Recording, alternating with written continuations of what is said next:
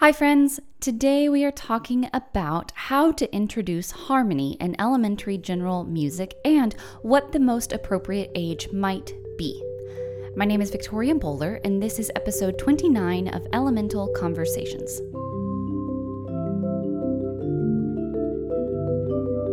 This is a question from Instagram, and the other day I just put up a question box and said, you know, ask me a question. And one of the things that came up was this question what is the best way to introduce singing harmony in elementary music? Also, what's the most appropriate age? Thanks.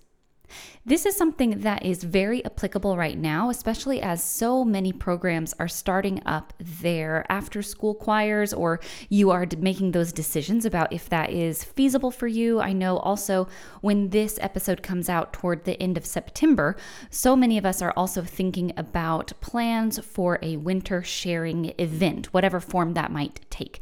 And with all of that, we are likely thinking about about something like a choral arrangement of a folk song, or maybe um, some sheet music that we are going to look at through J.W. Pepper, or something like that. This is a nice time to start thinking about these building blocks of harmony in elementary music, specifically as it applies to singing.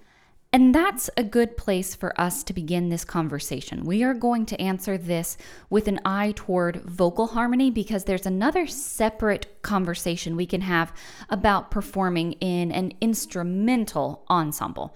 And in that conversation, if we were talking about how to build these arrangements, we might have more conversations around bourdons or rhythmic interest on the fifth or color parts and, and things like that.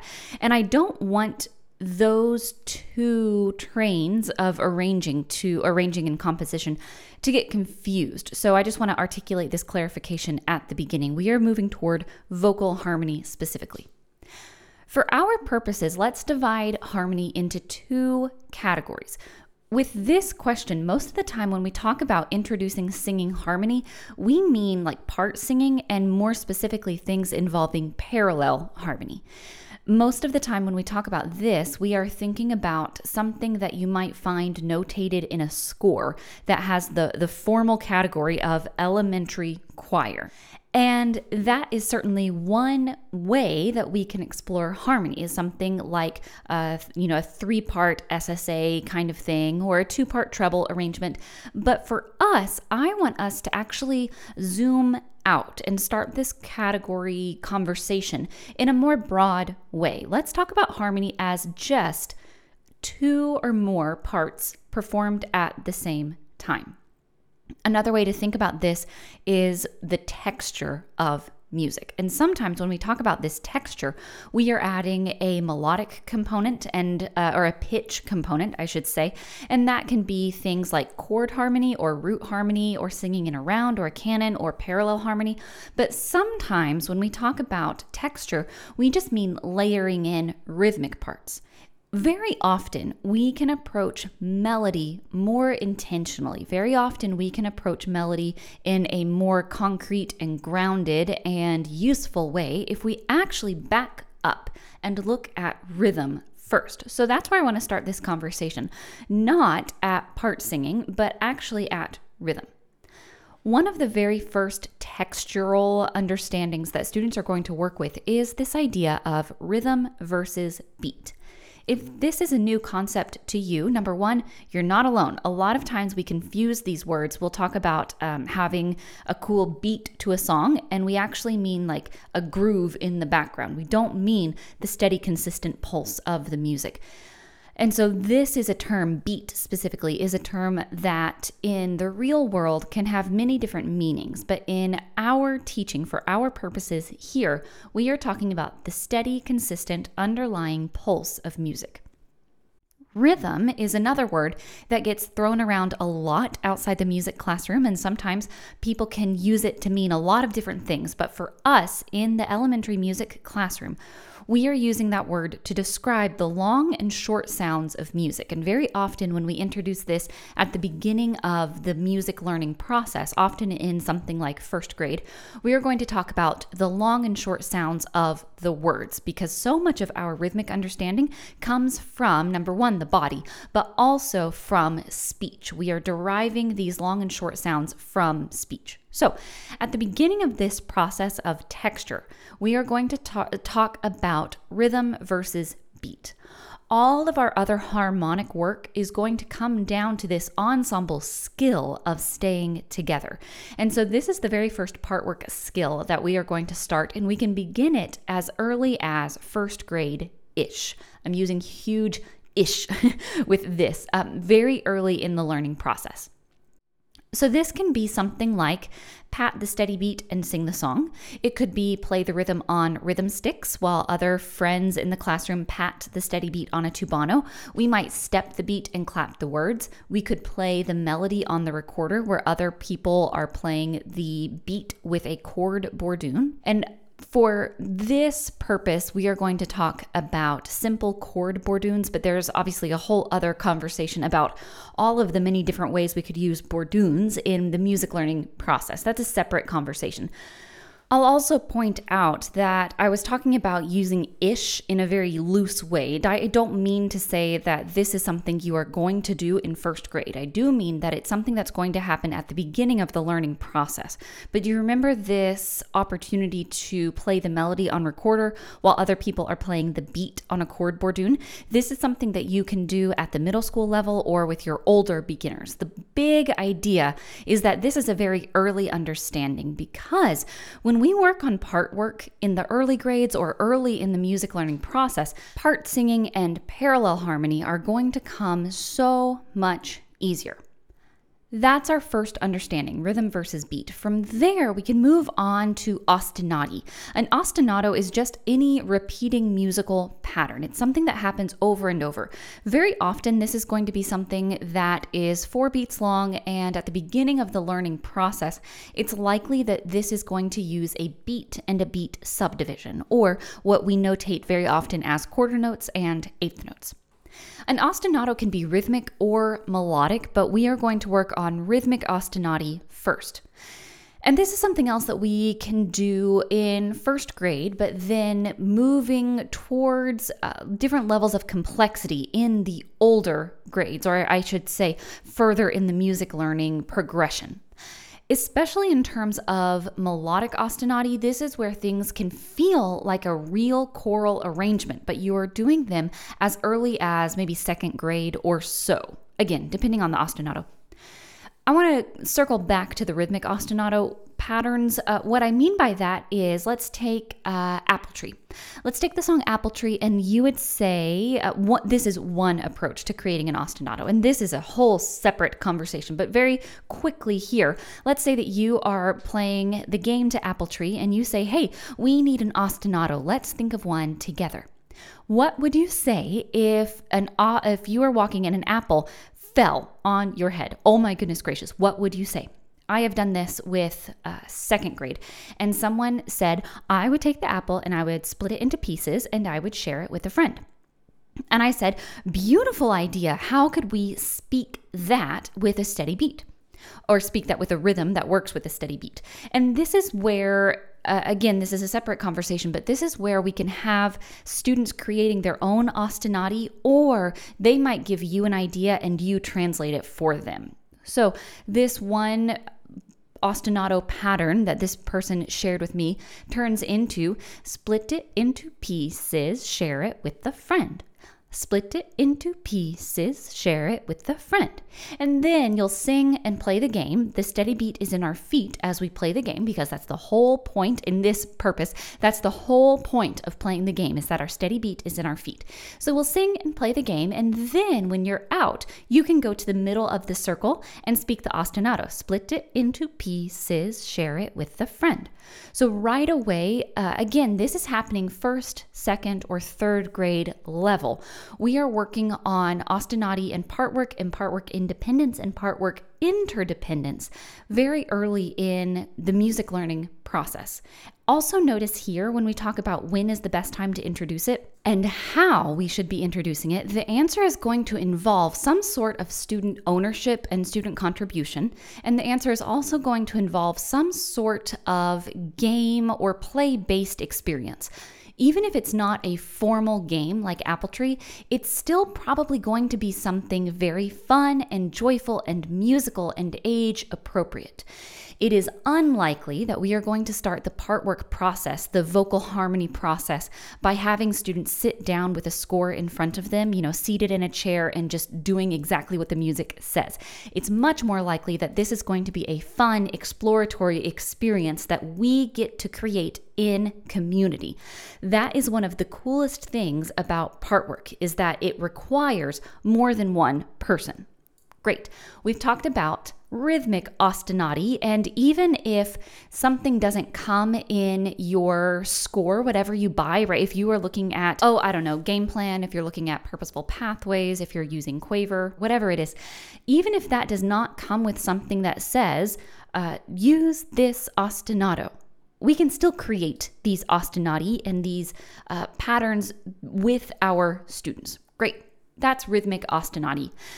Another very easy way to start ostinato work is just by pulling little sub phrases from the song. This is one reason that starting with the pentatone, with the pentatonic scale, is so very, very convenient for us. This little collection of pitches is so adaptable and we can use it in so many different ways. That is one fabulous reason to start exploring the pentatone before we start exploring uh, these half steps, you know, scale degree four, scale degree seven. Let's take something like Rocky Mountain. I mentioned that we can pull things from existing songs and use those as ostinato patterns. Rocky Mountain is a nice example of this. So let's imagine that we are going to sing Rocky Mountain, but then after we sing it once as a unison melody, we can pull different sub phrases from that song and use them as layered ostinati. This is just one example of multiple possible examples, but here is Rocky Mountain, uh, just the song first and then pulling some things for melodic ostinati. Rocky Mountain, Rocky Mountain, Rocky Mountain high. When you're on that rocky mountain, hang your head and cry. Do, do, do, do, do, remember me. Do, do, do, do, do, remember me. Rocky Mountain, Rocky Mountain, Rocky Mountain high. When you're on that rocky mountain, hang your head and cry. Do, do, do, do, do, remember me. Do, do, do, do, do, remember me. So that's something that we might do perhaps somewhere around third grade. Something else that I developed was also for the planning binder. This is an arrangement of Who Has Seen the Wind, and this is for upper elementary. The reason I developed this arrangement was one, because we were in kind of a unique spot of looking at things that we were going to start preparing soon, and then also practicing some previous concepts and everything like that. This is one reason that arranging your own music is a very pedagogically convenient thing to do. Because if you need something to be artistic and something that your students will enjoy, and that also fits some of these curricular goals, you creating your own arrangements for your own classroom is a very nice way to kind of check all of those boxes. Arranging is probably a different podcast episode, but just going back to this idea of creating lots of fun ideas from simple ostinato patterns, here is Who Has Seen the Wind. We're going to start this with an ostinato that can be uh, hitting the desk or hitting the floor or something like that. This is practicing takadi in this particular sequence. Um, so we have ta, ta, takadi, ta ta, ta, takadi, ta. The lowest part in this recording is singing a, a pa ta, di, di pattern, and then this upper part is singing something with mi, re, do, and takadimi. So this is the arrangement. Who has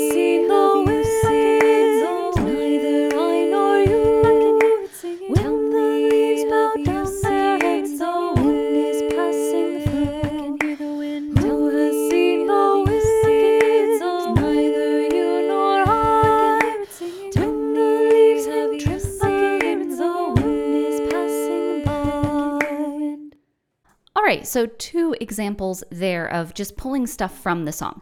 Let's move on from Ostinati.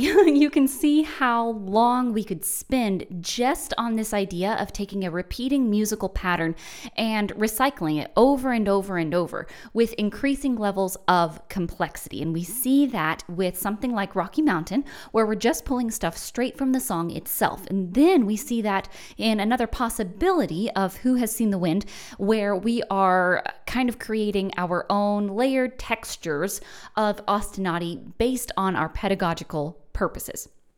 And by the way, if you are interested in using these in your classroom, by all means, please feel free. If you want to use them in your classroom or an informance or anything like that, absolutely these are fair game. Just say Who Has Seen the Wind, arranged by Victoria Bowler, and you have a thumbs up from me to use it however you would like including taking it apart and creating your own ostinato patterns, or better yet, asking your students to create some patterns. All right. Let's move on. the next thing that we can do is chord roots. This is a very nice way to start working with functional harmony, especially when we can uh, kind of correlate it with students' cognitive knowledge of tonic and dominant. If we were going to take something like Great Big House in New Orleans, this is a very easy thing to do. I like to put up some visuals of houses that are tall and houses that are short. These short ones are going to be the low note, and then the tall ones will be the high note, or in other words, tonic and dominant. If we are going to do that, we can also have students walking around in open space with a low level and then a high level. Here is one example of how that might sound. We have one voice doing the chord roots going between tonic and dominant, and then another voice singing the melody of the song. Here's what it sounds like.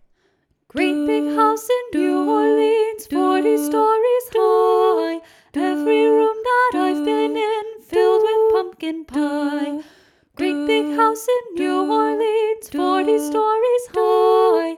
Every room that I've been in filled with pumpkin pie.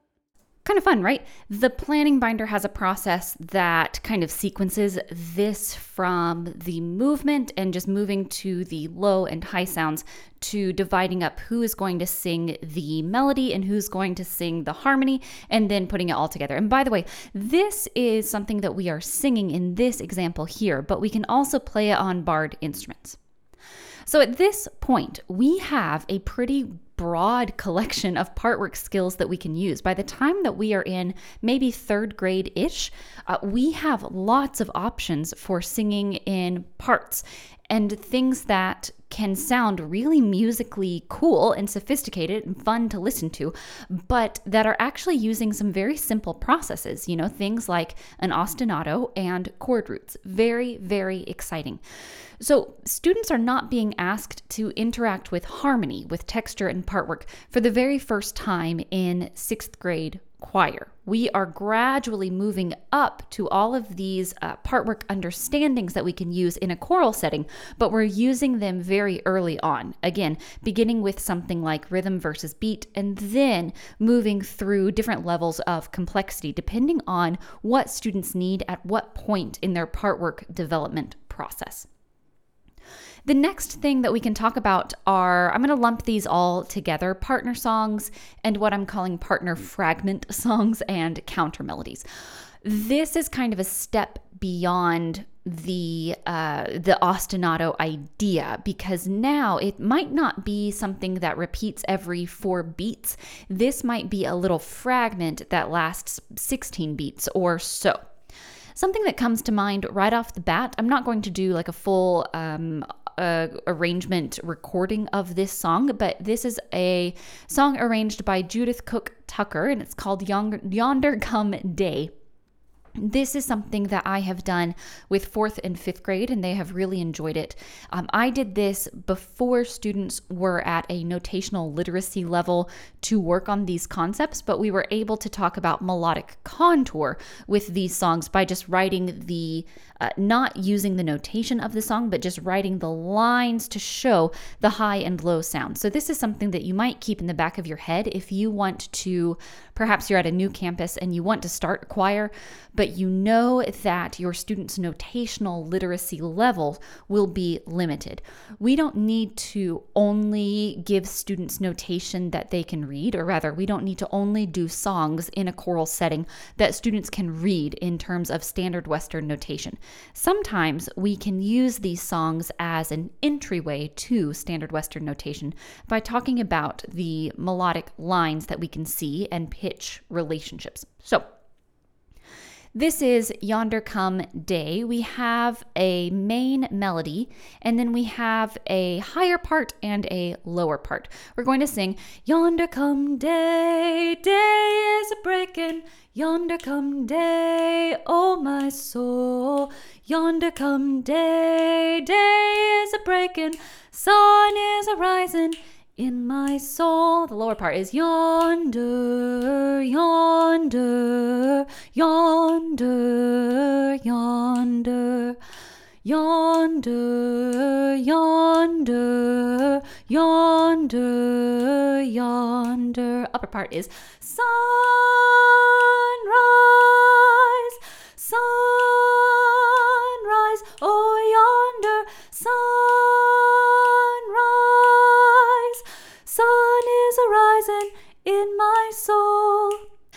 This is something that I learned orally. And so, if you have access to this sheet music and you're like, Victoria, you are an eighth note off, I would believe you. I'd say, oh, you are absolutely correct. And actually, now that I think about it, I think this last part, um, sun is arising in my soul, I think that's how that ending melody goes for that upper part.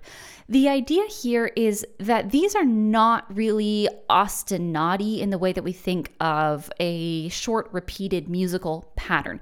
These are a little bit more substantial, but they might not be considered songs on their own or melodies on their own. These are what I am considering to be partner fragment songs. I've never heard anyone describe them in that way, but that is how I think of them. We can contrast that with something like partner songs, which is when we would take an actual melody, like let's imagine two folk songs that can happen uh, at the same time. Again, this is another reason to favor the pentatone because many of these songs will sound very nice together because they use that same collection of pitches. Several months ago, I did some independent contract work for a music company, and this is one of the things that I was demonstrating in that workshop is how we can take some of these partner songs and layer them together. So here's an example that I used in that particular project. This is Tidy-O, this is uh, Weevily Wheat, and Bow Wow Wow. Off the top of my head, I cannot think of a pedagogical reason to use all of these songs at the same time per se, unless you were in perhaps an after school choir setting and this is something that students already knew, and you say, uh, Tidy-O, friends, will you please make a circle over here? They sing the song and walk around in a circle. And then you say, Bow Wow Wow, friends, please make a circle over here. Weevily Wheat, friends, make your circle over here. And then we have three separate circles happening in different parts of the room so that students can hear each other, but they're also hearing the other people around the room. And then you would be in the center snapping a steady beat or, you know, playing it on rhythm sticks or whatever it is. So here is an example of these melodies layered together.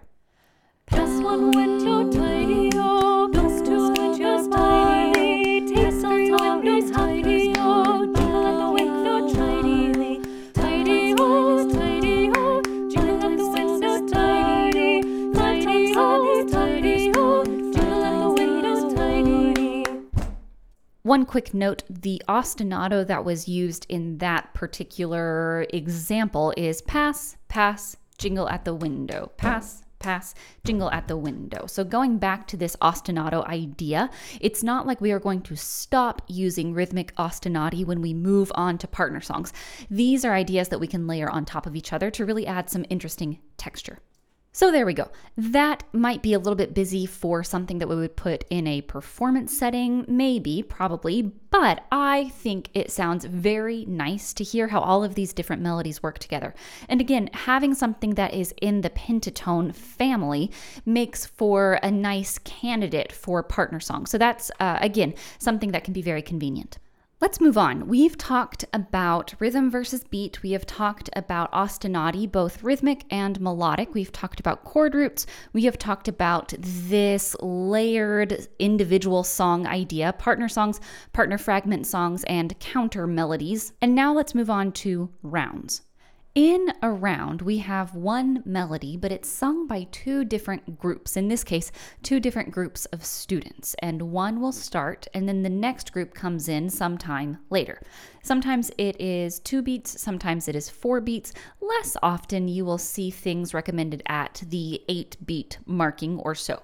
Part of this question was about how we can go about introducing harmonic singing or part singing with our students. So, when we talk about singing in a round, the very first thing we're going to look at with this and with all of the other part work stuff we've been working on, the very first assessment is do students do it without your help? Do students sing the original piece without your help? Or do you get the sense that they are really relying on you singing with them in order for them to sing the melody tunefully and with a consistent, steady beat and with the right lyrics and everything like that? And again, just to reiterate, I don't think that I mentioned it before, but this definitely applies all the way back to the beginning of our progression, starting with rhythm versus beat. Our very first assessment is to observe our student musicians doing the baseline task without any assistance from us. The next thing we do after we have conducted that assessment and we notice that students are singing or playing the game or speaking the rhyme, whatever it is, on their own, then we will say, Hey, friends, listen to each other because I am going to try to trick you. So don't let me mess you up. I'm going to try my best, but you need to listen to each other. And then students will sing the song. Let's take Row, Row, Row Your Boat. Let's go to a classic. Students will sing Row, Row, Row Your Boat and you wait a few beats and then you come in after. But notice it is like the class versus the teacher.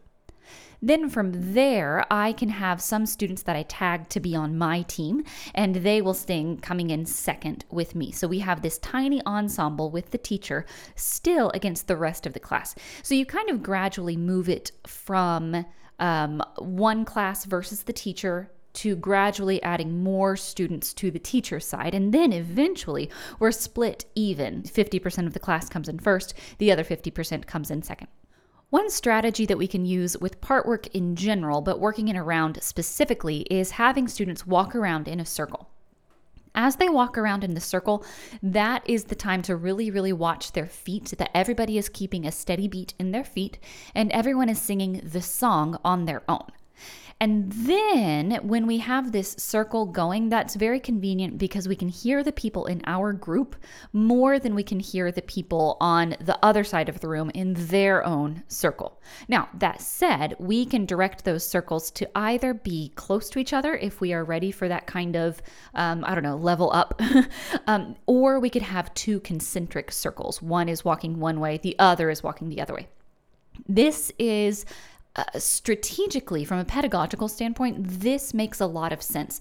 But it's also very convenient for something like advocacy or an informance because rather than just standing there singing, which is fabulous on its own, right? But rather than just standing there and singing something in a round, there's a movement piece to it. And then along those same lines, there's no reason that we have to be walking around in a circle all the time. You might be familiar with the uh, round I love the mountains. I love the mountains. I love the rolling hills. I love the flowers. I love the daffodils. I love the fireside when all the lights are low. Boom diada, ah boom diada, ah boom diada, ah boom diada. You might be familiar with that. When I have done that, it works very well having students walk around in a circle, and that's fine. But there's also some fun movement possibilities of having students act out the flowers and the mountains and the daffodils in their small groups. That's very fun as well. So, again, that's a nice way that we can use a pedagogical strategy for something that we could put on stage. And the movement possibilities here and the pedagogical tie in, and then the performance or informance tie in that those movements can have, that probably is a separate podcast episode because there are uh, infinite possibilities there. So, after all of this, this is when I say all of this, after our rhythm versus beat, after our rhythmic and melodic ostinati, after our chord roots, after our rounds, after our uh, fragment songs and partner songs, after that, we are in a great place to start working on parallel harmony or part singing in like a two part treble arrangement.